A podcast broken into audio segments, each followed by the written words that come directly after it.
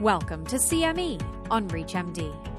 This episode is part of our Minute CME curriculum and is titled The Big Understudied Bucket ACHD Patients. Prior to beginning the activity, please be sure to review the faculty and commercial support disclosure statements as well as the learning objectives. Hello. Today we're going to talk about underrepresented populations in clinical trials in PAH. I'm Valerie McLaughlin from the University of Michigan, and I'm joined by my colleagues Dr. Sudhar Rajagopal from Duke, Ioana Preston from Tufts, and Rich Krasuski from Duke as well. So, thanks for joining me, everyone. We're going to talk a little bit about congenital heart disease to start out with. Um, congenital heart disease, repaired, unrepaired. Can you give us a little bit of background on that? Sure. There's first off, it's important to remember that congenital heart disease is a huge bucket, and there's a lot of different types of diseases that are characterized as simple or complex that fall into this.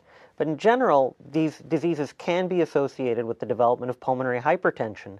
Unfortunately, a lot of these patients have not been enrolled in clinical trials. There are only a couple of clinical trials that have enrolled these patients uh, specifically, and in the majority of other trials with repaired congenital heart disease, they represent less than 10% of the population. So it's really an understudied population in pulmonary hypertension. Ioana, you're a pulmonologist with a big pulmonary hypertension program. How often do you see these patients in your clinical practice? Not as many as I wished. Um, we collaborate with our congenital cardiologists and heart failure uh, specialists to give them a comprehensive assessment, diagnosis, and care. However, there have not been a lot of data to guide us of how to treat these uh, folks. Um, there are a couple of uh, clinical trials enrolling um, Eisenmenger syndrome patients, but other than those, plus the uh, very few patients enrolled in our typical PH clinical trials with repaired uh, congenital heart diseases, we do not have strong data. Yeah, so Rich, you're our resident expert here in congenital heart disease. We really appreciate you being the main contributor to this segment.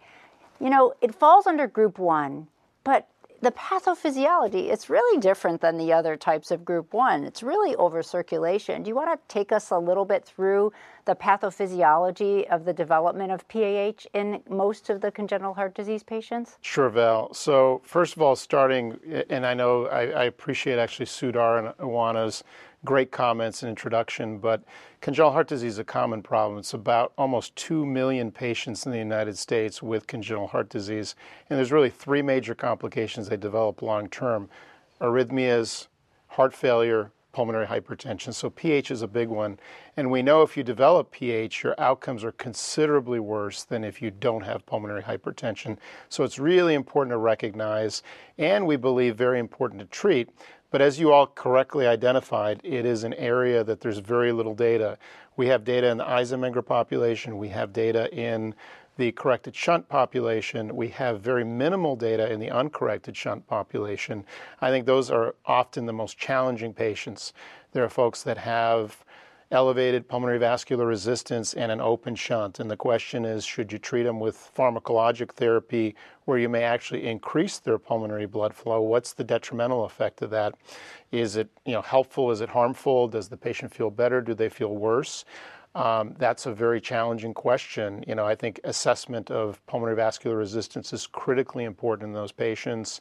Um, pr- pr- obtaining additional information. I think one of the things I try to do is balloon occlude their defects or give them vasodilators in the lab just to get a sense of what they're going to do when we try this on an outpatient basis. It's a lot easier to do this in the cath lab. You can reverse what you do than if you do it, you know, on a longer term fashion and have those folks come back.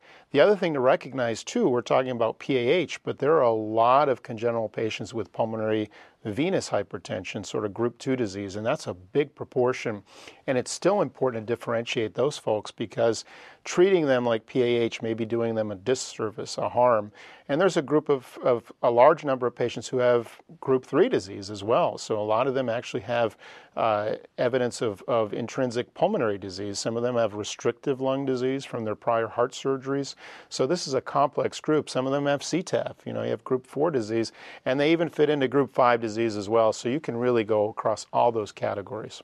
So, wow, that's a lot there, and it's very complex. So, why don't we chunk it a little bit? Why don't we talk about patients with clear cut Eisenmengers, right? So, they have an unrepaired defect, they've developed pulmonary vascular disease to the point where they're now shunting through that defect. Um, th- these patients, as, as, um, as we said, have not been included in many trials. There's one specific trial Breathe 5 that included them, we've been reluctant to treat them because of concern for worsening their oxygenation. Um, do you want to go through Breathe 5 and, and talk about the safety of that therapy in those patients and why maybe that's not the biggest concern we should have any longer? Sure, Val. So I think in many ways, these patients with Eisenmenger syndrome can be treated like uh, a PAH patient. Breathe 5 showed that it was safe to use these drugs in patients with Eisenmenger syndrome, and we didn't see uh, uh, hypoxemia systemically with that. Indeed, many patients uh, with Eisenmenger syndrome can respond very well to PAH therapies, and we see that their right ventricle can improve and uh, their functional status improves. I think it is important to remember that these types of patients can uh, present in a different way than your typical PAH patient who will get a lot of right heart failure with edema. A lot of the time with the Eisenmenger's patient, what you see is worsening functional status, which sometimes they're not aware of because these patients, uh, for their whole lives, they've been very limited in terms of their exercise capacity. But what you can also see is worsening hypoxemia with exertion.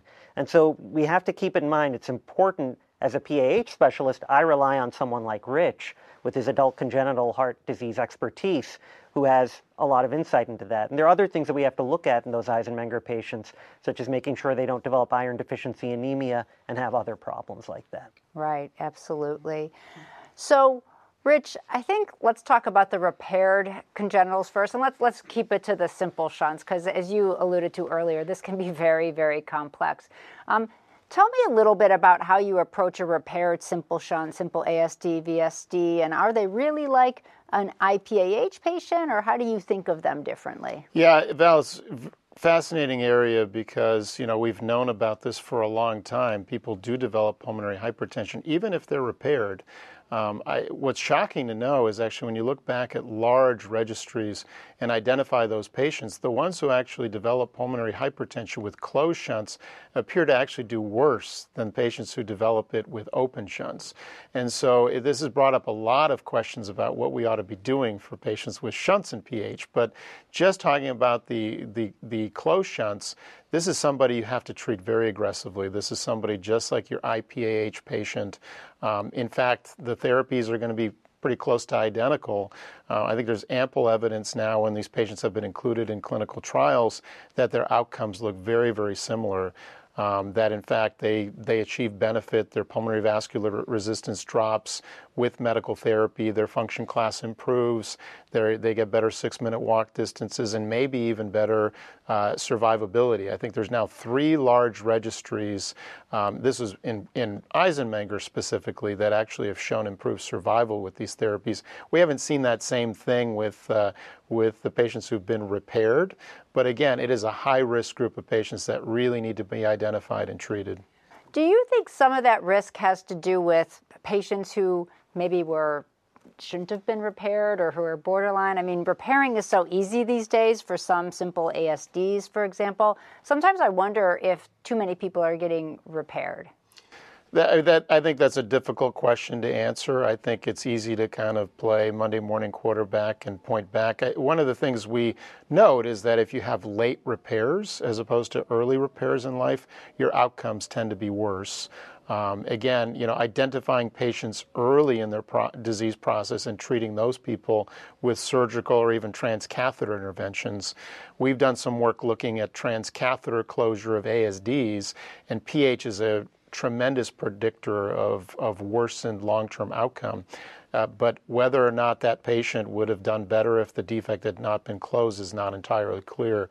I think we have reasonable data that suggests that if they have a defect closed, they do better long term. But PH, I think, is the uh, is the real uh, bugaboo there. So if they have PH, maybe some of those patients, as you mentioned, shouldn't have been closed or shouldn't be closed. Or should be treated before before the closed, closure, yeah. or or treated after they're closed too. Yeah. I think people sometimes think I'm going to treat, I'll close, I'll stop treatment, and then they come back with with recurrent PH, and and that can be bad. You wanna take the last comment, Yes. Mary? On the other hand, there are patients who had the uh, shunt repaired and they develop PH many years after the repaired shunt. So that tells me that there may be a genetic susceptibility in those particular uh, subgroup of patients who will develop PAH uh, in the future, and those we treat like idiopathics, right?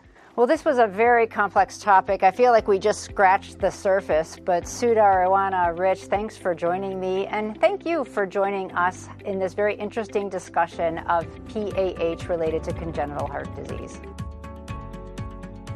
You've been listening to CME on ReachMD. This activity is jointly provided by Global Learning Collaborative, GLC, and Total CME Incorporated, and is part of our Minute CME curriculum. To receive your free CME credit or to download this activity, go to reachmd.com/cme. Thank you for listening.